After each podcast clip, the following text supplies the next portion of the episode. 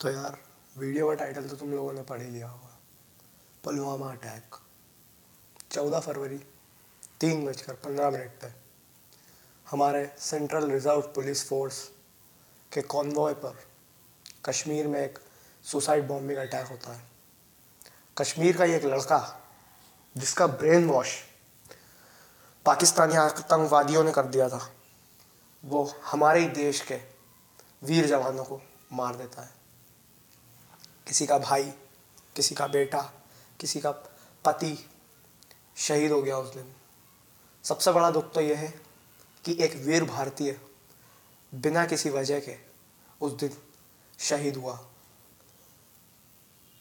ये बात बहुत खिलती है हमें, खाती है हर एक हिंदुस्तानी को अंदर से।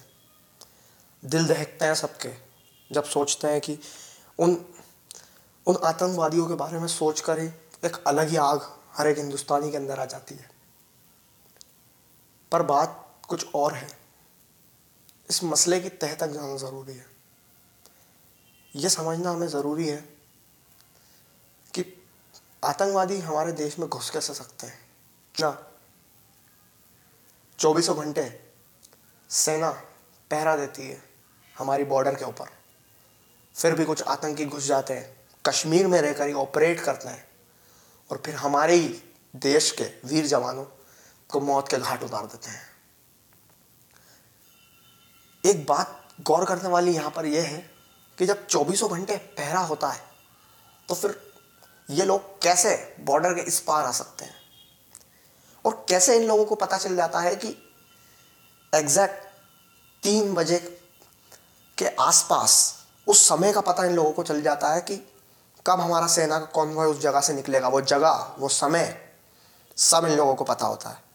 सबसे बड़ी बात तो यह है कि वो कश्मीर के सबसे सेफ़ प्लेस में से एक है, जहाँ पर हमले की गुंजाइश बहुत कम होती है। इसलिए इतना बड़ा कॉन्वॉय वहाँ से पास हो रहा था। ये बातें एक ही तरफ़ इशारा करती हैं कि ये काम किसी अंदरूनी इंसान का है।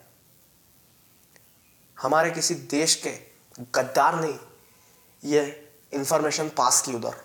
और इस वजह से हमारे देश के वीर जवानों की शहादत हो गई। आक्रोश तो बहुत है दिल के अंदर। कब तक होगी ये शहादत? कब तक ऐसे हमारे जवान शहीद होते रहेंगे, बिना किसी वजह के?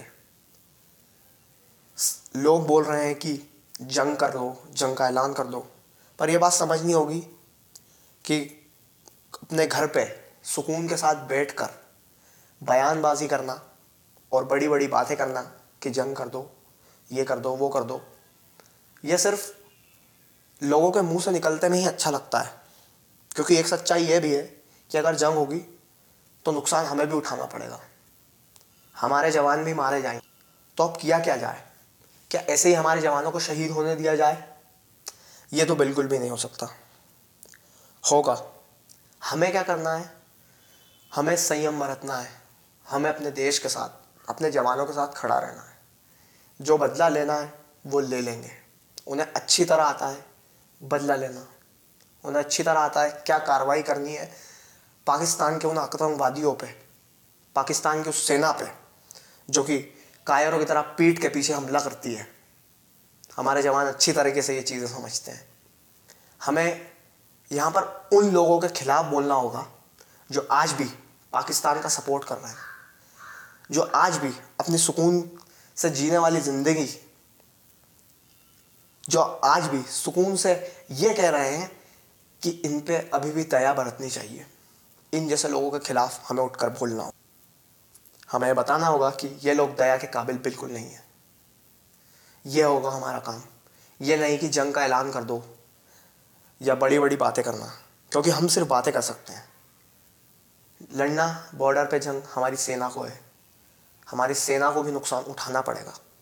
इसलिए हमारा काम इतना है कि अपनी सेना के साथ खड़े रहें, अपने देश के साथ खड़े रहें और ये लोग जो आज भी दया की बात करते हैं, जो आज भी समझौते की बात करते हैं, इन लोगों के खिलाफ बोलो, इन लोगों को गद्दार बोलो और इन लोगों को इस देश से बाहर करो।